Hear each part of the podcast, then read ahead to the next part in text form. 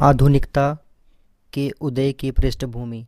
आधुनिकता, हिंदी कविता के विकास का सबसे उल्लेखनीय विशेषता यह है कि उसने लोक साहित्य के संस्कृतिकरण का प्रयास नहीं किया।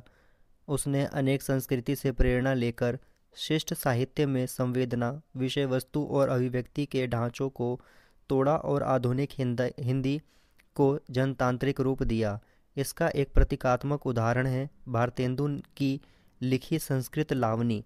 संस्कृत के छंद लेकर हिंदी कविता लिखने के बदले लोक शैली की लावनी में संस्कृत का छंद लिखना उस नई प्रवृत्ति का सूचक है जो हिंदी में संस्कृत के उदाहरणी तैयार करने वाले रीतिवाद से अलग हटकर विकसित हो रही थी। इस परिवर्तन का कारण था प्रत्यक्ष अनुभव पर बल। यह सही है कि शुरू शुरू में रस, छंद, अलंकार, नायिका भेद, समस्या पूर्ति और भक्ति वाले काव्य की पारंपरिक ढांचे और इसी सामाजिक जागरूकता के मध्य टकराव का ऐसा स्वरूप था कि शुक्ल जी को भारते, भारतेंदु में आधुनिकता कम ही मिलती है, लेकिन प्रत्यक्ष अनुभव की क्रमशः बढ़ती हुई भूमिका ने संवेदनात्मक ढांचे में निर्णायक परिवर्तन उपस्थित किया। संयोग नहीं है कि भारतेंदु युग में गद्य ही नहीं, कविता में भी नई विषय भूमिका आई। काव्य रूपों में नए प्रयोग हुए, लेकिन पुराने काव्य ढांचों के अलावा ब्रज भाषा का प्रयोग परिपाटी का निर्वाह जारी रहा। सन अठारह सौ सत्तावन में हुए भारत के प्रथम स्वतंत्रता संग्राम में देश के एक नई चेतना का जन्म हुआ।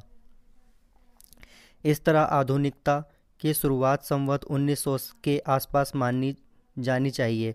भले ही इस स्वतंत्रता संग्राम को अंग्रेज़ों ने विद्रोह करार देकर कुचल दिया, किंतु इससे देश में स्वचेतना जागृत हुई। अंग्रेज़ सरकार के दमनात्मक रवैये ने देश की मनीषा को हिला दिया और भारतीय संवेदना के कवियों को यह ज़रूरी लगने लगा। विदेशी अर्थात अंग्रेज़ी सभ्यता एवं शासन के संदर्भ में बताया जाए। अंग्रेज़ राज सुख सास जे सब भारी, पै धन विदेश चली जात है यह अति खवारी। अठारह सौ चौरासी ईस्वी में कांग्रेस पार्टी की स्थापना, गांधी जी का भारतीय राजनीति में आना और स्वतंत्रता प्राप्ति के लिए भारतीय जनता के लिए संघर्ष परिप्रेक्ष्य में ही आधुनिक हिंदी साहित्य को परखा जाना चाहिए।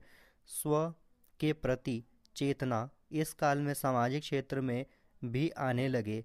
आंदोलनों का सूत्रपात हुआ। ब्रह्म समाज, आर्य समाज, थियोसोफिकल सोसाइटी, प्रार्थना सभा, प्रार्थना समाज ने, जहाँ परंपरागत भारतीय समाज में नई सामाजिक, सांस्कृतिक चेतना का विकास किया और परंपरागत रूढ़ियों तथा परंपराओं से मुक्त करने के लिए योगदान दिया।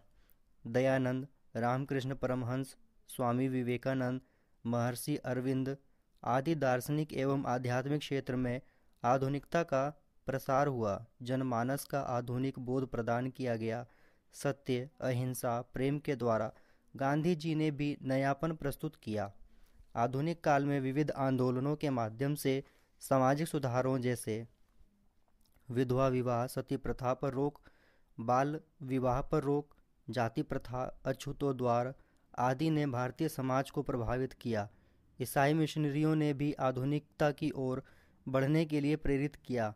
अंग्रेज़ी शैली के विद्यालय, विश्वविद्यालयों की स्थापना ने भी भारत भारतीय समाज को आधुनिकीकृत करने में विशेष योगदान दिया। पुस्तकों के मुद्रण, प्रचार प्रसार होने, समाचार पत्रों के छपने से लोगों में आधुनिक भाव जागृत हुए। अनुवादात्मक साहित्य का भी योगदान रहा।